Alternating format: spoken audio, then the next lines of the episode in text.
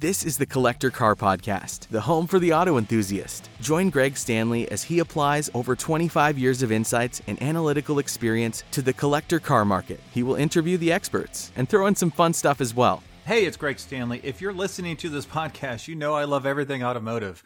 This passion has expanded to include being a car specialist consultant for RM Sotheby's. So if you need assistance buying or consigning a collector car at any one of our online or live auctions, including Scottsdale, Amelia Island, or Monterey, you can reach one of our car specialists at rmsotheby's.com or you can email me directly at gstanley at rmsotheby's.com. Metron Garage is a company designing unique garages, condos, and other structures specifically for the auto enthusiast. They've got eight models to choose from, including two story options, which I think is super cool, while with a very modern look and feel to them. And they come in all sizes and they're fully customizable. You can check out them today and start specking your own ultimate garage at metrongarage.com, where you can request a catalog or talk to someone to learn more. So be sure to check it out. I just want to give a quick thanks to Euro Classics for sponsoring this episode. Euro Classics is all about collector cars from servicing your new BMW M5 to prepping your Porsche for the racetrack to executing a total restoration on your favorite classic. They do it all from routine maintenance to performance upgrades to appraisals and everything in between. You can learn more about its owner, Dale Oaks, by listening to episode number 65 of this podcast. And you can find Euro Classics in the Kentucky, Ohio, Indiana service area and online at euroclassics.com classics, C L A S S I X dot com. Welcome back to the Collector Car Podcast. Hey, it's Greg Stanley. In this episode, I will review my 2022 bull market list. So these are the cars I believe that will appreciate in value in 2022. I will review 30 cars that are moving in the marketplace. Now, I did not do an official bull market list for 2021, but what I did do is I did pick 15 cars that I said you should buy, sell, or hold. So I have picked 10 of those cars, five that I told you to buy and five that I told you to sell. And I want to review those to see if I was correct in picking cars that would appreciate and picking five cars that would depreciate. Now, just a sneak peek.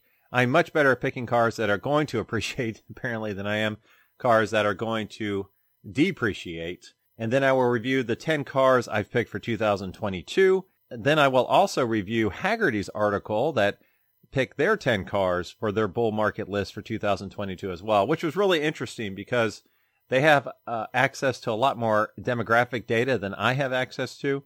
And I found some of their stats truly amazing and fascinating, and I would love to have access to that. So if you're out there, Hagerty, please let me know if that's possible. They've been a great partner in the past. And speaking of valuation services, be sure to check out the quote unquote Super Bowl. I don't think I can really use that, but the last episode of the Collector Car Fantasy Football with four car experts will be coming up at the end of January, beginning of February. So this is my Super Bowl where four of us picked 11 cars for our ultimate collection and we've been tracking them for a year. So we've been basically updating these cars every time there's a Hagerty update in their valuation tools. And I believe I was in second place at the end of the last round. You will have to tune in to see how I fare in a few weeks. As a reminder, the other players are car specialist Ramsey Potts. Brad Phillips is the executive director at America's Car Museum at the LeMay Museum out in Tacoma, Washington. And then our favorite person at Hagerty, Julie Guskalen, who is the VP of Media now. She was really cranking it out last time and doing a tremendous job in picking cars. All right. Before we begin with the bull market list, I do have a few updates. From a travel perspective, uh, as I mentioned, I will be down at Cavallino Classic as well as out at the RM Sotheby's auction in Scottsdale. So shoot me a note if you're going to be at either one of those locations. Travel's kind of quiet for February, and then March I'll be down in Amelia Island. So love to catch up with you if you're down at that wonderful venue. Uh, there are always consignment opportunities. If you would like for me to explore your particular cool car, whether that's buying or selling, uh, just shoot me a note. Uh, I did launch the new website, www.thecollectorcarpodcast.com. Be sure to go there and check it out. It's a lot easier to search previous podcasts. They're all a nice big filter where you can pick out what you want. I will have the previous show notes, including last week's Porsche data, posted online underneath the blog heading. So a few of you DM'd me asking for that information. It is posted on the website underneath the blog tab. And then if you want a free consultation on your car, uh, just shoot me a note. You can do that by going to the contact section. We can you can schedule a 30 minute appointment if you would like over the phone, or just give me a call or shoot me an email. Next, I want to say congratulations to a few of our previous guests. We had Kevin Mackay on episode 124 reviewing the Cunningham Corvette, and he was recently reviewing that very car on the TV show Autobiography. What was great is that that car was sold at RM Sotheby's auction. Turns out the Cunningham family ended up buying the car back and they're having Kevin restore it at his shop up in New England. Uh, so Kevin was a great guest, so be sure to check him out on that TV show. And then also from episode 132, Undiscovered Classics, uh, you can check out Jeffrey Hacker and Guy Dirkin. They were both on this podcast. I received quite a bit of feedback uh, on how much fun it was having two guests on at the same time and they were so knowledgeable and such a fun subject. Uh, they were recently featured in Classic Motorsports' most recent issue, so be sure to check them out. And then lastly, I want your cars. So by that I mean I want to review your cars. So we, I had a podcast last year called Your Your Cars Your Podcast, where I reviewed listeners' cars. So if you would like for me to review your car, uh, please shoot me a note at gstanley at rmsotheby's.com or at greg at the collectorcarpodcast.com. Send me a few pictures and a description of your car, and I will give you a free appraisal. Now, don't take it to the bank. This is just for fun and based on the description and the pictures you send me. Uh, but it was a lot of fun getting to know a few of you on a different level and understanding what cars are in your garage and why. And that was a ton of fun. And I would like to do it again. I need to keep it to the first five cars that come through. So if you don't get selected, I'll keep your name in your car for the next episode. I'd like to do two or three of these a year if possible. So again, just shoot me your car, a little bit of information, and I will let you know if you made the cut. All right, let's move on to the 2022 bull market list. So like I said, first thing I'm going to do is to review the cars I had from last year. I'm going to pick 10 of the 15 I picked. I want some accountability. I want you to know that I do a lot of research and I try to get it correct. And I would like for you to know when I do get it right and when I get it horribly wrong. Now, I'll give you a quick overview as far as why I picked these cars. From a buy perspective, I picked five cars, a late 1980s Bronco. Uh, most the biggest reason there was Gen Xers will be looking for the cars from their high school years. Uh, those are a little difficult. There's not an aftermarket parts industry set up around those cars yet, those sport utes. So condition is key. If you do have one of those or are looking for one of those, be sure to get one that is an unrestored, original, awesome shape, preferably low mileage. Uh, the next one I picked is a 1970s International Scout 2 4x4. Uh, I mentioned some of the averages for the 1971, 74, and 78. International Scouts were up significantly and I will give you a quote. I think it's on the 1974 version for an update. And then the next was a 1960s Ford Mustang with a small block. Uh, I did not narrow these, these down to a specific year. I will do that in the future. So uh, for this particular example, I picked a 1966 Mustang. A lot of reasons. These have been flat for a while. They've been showing a slight increase recently. I think uh, the stigma of the 60s muscle cars, not that there was one out there, but they kind of took a break in the marketplace and they're starting to go back up. They're extremely easy to work on. There's literally parts everywhere. You can actually build a Mustang without really needing anything. it's amazing the parts that are out there. Uh, all right. Next is the 1970 Plymouth Cuda AAR. This is one I've been talking about for a long time. It was down 28% the previous year when I pulled this information, down 32.5% latest three years. This was mostly driven by the a couple of depressed prices on the Hemi Cuda convertibles that are multi-million dollar cars, and that kind of filtered down to these wonderful cars. So I feel like you know what that can't last forever. Those are going to turn it around. All right, and then the last one I picked as far as cars that would appreciate it was early 2000s BMW, specifically the non-M cars. I'll get to more about that here in a minute but why don't I review my results? So for the 1989 Ford Bronco, I picked an Eddie Bauer edition. I picked it to appreciate in 2021, and it did. It went at 42.3%. Huge increase uh, over the last 12 months. And in the latest one month, it's got up 31.9%. So that was a big win. I picked correctly for that car. The next one was the 1978 International Scout 2. And that one went up even more. The latest 12 months, it went up 77.1%. It is flat the most recent one month, so that has slowed down. And it might even start going down a little bit just because it appreciated so much in one year. That will be an interesting one because, again, like the Bronco of the late 1980s, there's not a huge aftermarket supply uh, network set up for the international scouts. Uh, so at some point, that will cause folks a headache uh, when they're trying to get the trim pieces, bumpers, or whatever it might be uh, for theirs to have them totally restored. All right, for the Mustang, I picked the 1966 Ford Mustang GT convertible, latest one year. Again, it is up 12.2% up only 3% the latest month, so that is slowing as well. And then for the AAR CUDA, yes, that is up the latest 12 months, 20.4%, uh, flat the latest one month. So that has slowed as well. So I'm going to toot my horn while I can. That's four out of four on my bull market list correctly picked for 2021. I have to toot my horn now because it's all about to go sideways. all right. For the BMW non-M cars, unfortunately, Hagerty does not provide that information. I do feel like that was a win as well, as a lot of the prices I've seen trade privately have been much higher than normal. I don't have a lot of comps for that, but just looking at the way the M cars have gone up so tremendously the latest 12 months, I feel pretty solid about that one. All right, now here's where I don't do as well. I don't do as well in picking cars that are going to decline in value, but let's start with the Toyota FJ. So I picked Toyota FJs to be down in 2021, and the results are they were up 5%.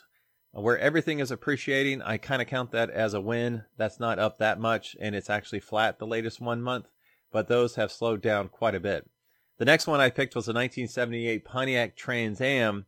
That was mostly because the generation that liked Smokey and the Bandit, they probably already have one of those cars.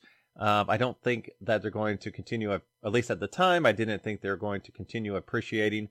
And for that one, I was kind of correct. Over the last 12 months, they only increased in value by 1.9%. And then the next one's the 1955 to 1957 Chevrolet Bel Air. This is a car that I think, you know what, it's a generational shift away from cars in the 1950s. I think that if a Bel Air was the car that you dream to have. You're probably selling it right now because you're trying to liquidate your assets. And I was correct on that one, down 5.7% over the latest 12 months and flat the latest one month. And then the next one, I was, I don't remember exactly why I picked it. It's a 1958 Chrysler Town and Country. Now, this one was, a little bit of a shocker. The latest 12 months is actually up 20%. So this is one of those rare cars from the 1950s, kind of like the Cadillac Biarritz, Cadillac Brougham, some of those iconic cars from the 50s that are bucking the trend of being down. So this one had been down previously, and it looks like it just got a nice bump back up 20% the latest 12 months. All right, then the last one are the 19 are the 2015 hypercar. So this is these are the three big halo cars from McLaren, Ferrari, and Porsche. So we have the 2015 Ferrari LaFerrari. I picked these because they came out of the gate really strong as instant collectibles, depreciating briefly and then going back up. And I thought they were due for another correction. Well, I was wrong on these three. So let's start with the Ferrari LaFerrari, one of the worst names ever for a car. Latest 12 months up 17.2%, up $450,000. Latest 12 months. Even the latest one month up 13.6. The McLaren P1 latest 12 months up 25.9%. Latest one month up 6.3. And finally, the Porsche 918 Spyder. I did pick the Spyder, not the Weissach optioned car. Now, these have fluctuated lately where they were declining for a while, and I thought that decline would continue, but it has not. The latest one year, the base, the Spyder, if there is such thing as a base 918, up 7.1%. Now, a little bit of silver lining for me, my skills at predicting the latest one month, it is actually down 3.2%. $50,000, down $50,000. So that is how those cars fared. I didn't do as well, like I said, on the cars I picked to decline. All right, so now it's time to review my top 10 cars for 2022. I did do three cars as honorable mention because I basically pulled the information and I didn't want to not mention it. so I have these ranked. I'm going to go number 10 to number one from how they've appreciated the most recent month. So yes, I'll tell you the one year appreciation, but what's more interesting is are they still appreciating in the latest one month? So let's start with number 10, the 1986 Jaguar XJS V12 Coupe, the latest one year up 60.9%. Up a crazy amount. Now, I've always thought these were beautiful. Obviously, not as beautiful as an XKE, but they are gorgeous cars, underappreciated, but they can be a handful, especially that V12. Now, if you find one that has a 350 Chevy V8, that's not going to help the value. Sorry to say. It will get you probably to, from point A to point B in a more reliable manner, but uh, that's not going to be one that's worth a lot of money. And then for the latest one month, that car is up 7%. All right, next is a 1986 Mazda RX-7 turbo rotary engine car. I've always had a soft spot for these as well. My sister's roommate in college had one of these. Nice red convertible. Uh, latest one year up 38.9%. Latest one month up 9.9%. Next is the 1991 Toyota Land Cruiser. Now this car is up 48.7% latest 12 months and up 9.9% the latest one month. All right, I do have a couple Porsches listed here. The first one's a 2004 Porsche Boxster S 550 Spyder 50th Anniversary Edition. Really long title. The latest one year, it's up 32.7%. And the latest one month, it is up 10.3%. So nice little Porsche Boxster made the list there. Uh, let's see. Number six is a 1995 Lancia Delta Integrale. One year, it's up 25.3%. Latest one month, up 12%.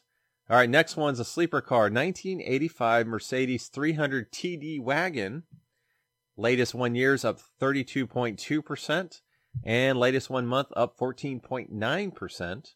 And number four, this is another one that if you can get one now, get it while you can. The 1988 Pontiac Fiero GT. That is actually the best year of the Pontiac Fiero, the last year. Uh, let's see, latest one month only up 15.1%. I think it will grow even more than that. But latest one year, again, up 15.1%. The next one is the car I have in my garage 1999 to 2001 Porsche 911 Carrera. Latest one year up 37.3%. Latest one month up 16.3%.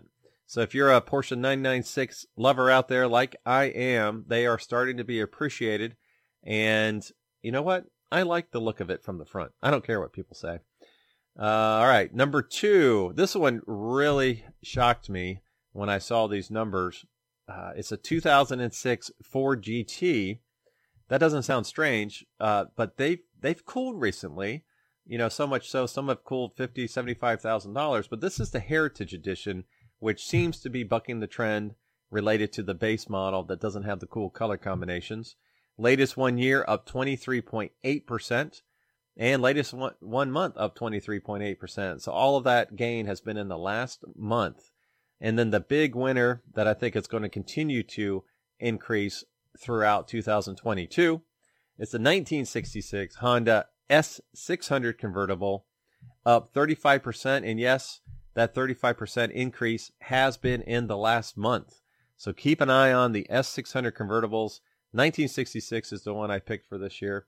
And as a reminder, I will review these again when Hagerty has its valuation update in September. And then I will review them again next year when I pick my 2023 list. I will review this list of 2022 so we can see how clear my crystal ball is in picking cars that would appreciate in the coming year. Now, the three honorable mentions, I will list them out here. The first one's a 1979 Ford Bronco. The, I just think those are going to do well. Like the 80s, late 80s Broncos, I think the late 70s Broncos will do well as well. And then the next one's a 1973 Ferrari 246 GTS, the Dino. That's actually one that you'll find out here in a minute. Uh, Hagerty picked for their bull market list. And then finally, in the 1976 Porsche 912E, uh, that came out of my podcast from last week when I talked about the most valuable Porsches of all time. Up 23.5% latest 12 months, up 5% latest one month. Okay, so you've heard my 10 cars for 2022. You heard how I did well and not so well for 2021. So how about we start talking about Hagerty's list? Now, the Hagerty list, like I said, was very interesting because I don't necessarily have the market trend data. I didn't pull all that information, but they have it broken out by inquiries for insurance and they have it broken out by generational demographics. So we have the pre-boomers, the boomers, the Gen X, the millennials, the post-millennials, and the what I call the post-boomers, which is basically Gen X, millennials, and post-millennials all grouped together. Now, the reason I find this fascinating, let's let's take the first car as an example, the 1983 to 1997 Land Rover Defender. So, and also they pick full generation of cars versus just a full generation of a model versus just a specific year. But pre-boomers, from a, an insurance quote perspective, only represents 1%. For boomers, it represents 14%. Here's the key number here. For Gen X, 60 66% of the Land Rover Defender insurance quotes for that generation are for Gen Xers. And then millennials are 16%, post millennials 0%. So when I compile those three together, the Gen X, the millennials, and the post millennials, what I call the post boomer percentage, it's 86, 82% of the insurance quotes are for post boomers. So what is that going to do to the value of those cars? They're not going to go down. Now you might see the flip of that for say like a 1955 Thunderbird. That might be where the pre-boomer number is around 45%. And then as you get younger, that number goes down where it's very low for millennials and post millennials. All right, the next one, this one's pretty interesting. It's the 1963 to 1967 Mercedes 230 SL. Usually you hear about the 250s and the 280s, the bigger cubic inch engine cars, but this is the earlier and lesser known 230 SLs. So, not sure about this car for 2022 increasing. Pre boomers is 16%, boomers is 47%, so highly skewed to the older demographic. Then for Gen X is 29%, millennials 8%, and post millennials 0%. So post boomers 37%. I don't know that that will necessarily go through the roof this year. The next one they picked was the 1975 to 1993 Volvo 245. Boomer 6%. I'm sorry, pre boomer 6%, boomer 23%. This one gets very interesting. Gen X 21%, millennial 32%, post millennial 18%. So post boomer 71%. And that was really interesting with the post millennial. That shows that, in my mind, the 75 to 1993 Volvo, from a collectability standpoint, not, I mean, they made a ton of them. If you can find one that's low mileage and in absolutely incredible condition, I think that is incredibly wise investment at this point. And it's going to be cheap. You probably get something like that for eight grand. All right, next is the 1992 to 1995 Porsche 968. I kind of disagree with this one a little bit. I mean, if you go back to last week, I don't see a lot of movement in these. These are really cool cars under the radar, but I don't think they're ever going to be worth a lot. Uh, pre-boomer 7%, boomer 48%. So that's the biggest group there that's requesting an insurance quote on these cars. Gen X 33%, millennial 12%, post millennial 0%. So post boomers 45%. And then 66 to 67 Pontiac GTO, uh, muscle car. Uh, this one had 56% boomers, which makes sense. I mean, that's their generation. And then for the post boomers, 37%, led by the Gen Xers at 27%. Another really fascinating one here is the 1985 to 1995 Suzuki Samurai. Let's see if you can even find one of those that still exists. Post boomer for all three of them was 70%, led by Gen X at 39%, millennials at 26%. Some strong numbers. If you can find a Suzuki Samurai that's not in horrible shape, grab it now. And then a car I mentioned earlier, the 1979 to 1985 Mazda RX-7. I'm sorry, I, I picked the 1986. Uh, let's see, the post-boomer number is 68%. Again, post-millennials up there a lot at 14%. Uh, so those are pretty hot with the post-millennials, millennials, and Gen Xers, and three more to go. This one was a little bit surprising. 1965 to 1970 Cadillac DeVille. Gen X is 44%, the lead indicator there, or the lead demographic. Post Boomer, those three combined, 66%. And then another one I've mentioned before, 2008 to 2012 Tesla Roadster. Let's see, pre Boomer, no interest, 2%. Boomer, 18%. Gen X, 44%. Millennial, 36% and post millennial 0%. That's probably because they just don't know what it is. uh, post boomer, this is actually second highest on our list. 80% of the insurance quotes were post boomer. So I mentioned before we had one of those that sold for stupid money at Elkhart sale. It, would, it went twice high estimate, I believe. Estimate was 40 to 60 grand. It sold for 120. Low mileage example from the first year. If you can find one of those, now's the time to get that. And the last car is the 1969 to 1974 Ferrari 246 Dino. But again, this one's driven by pre boomers at 15%, boomers at 54%, mostly because those are the that's the generation that can afford it. Gen X is at 30%, millennial at 1%, post millennial at 0%. So 31%. This is actually the lowest post boomer number uh, on our list here. So interesting stats from Hagerty. I hope you enjoyed their list. I hope you enjoyed my list. I hope you find it entertaining, insightful, and of value. Like I said before, I will review my list of 13 in September to see how I'm doing, and then again next year. And as always, thank you for listening, and I will talk to all of you next week. Thanks for listening to the Collector Car Podcast. Don't forget to give us a nice rating on iTunes and be sure to follow us on Instagram and everywhere else at the Collector Car Podcast.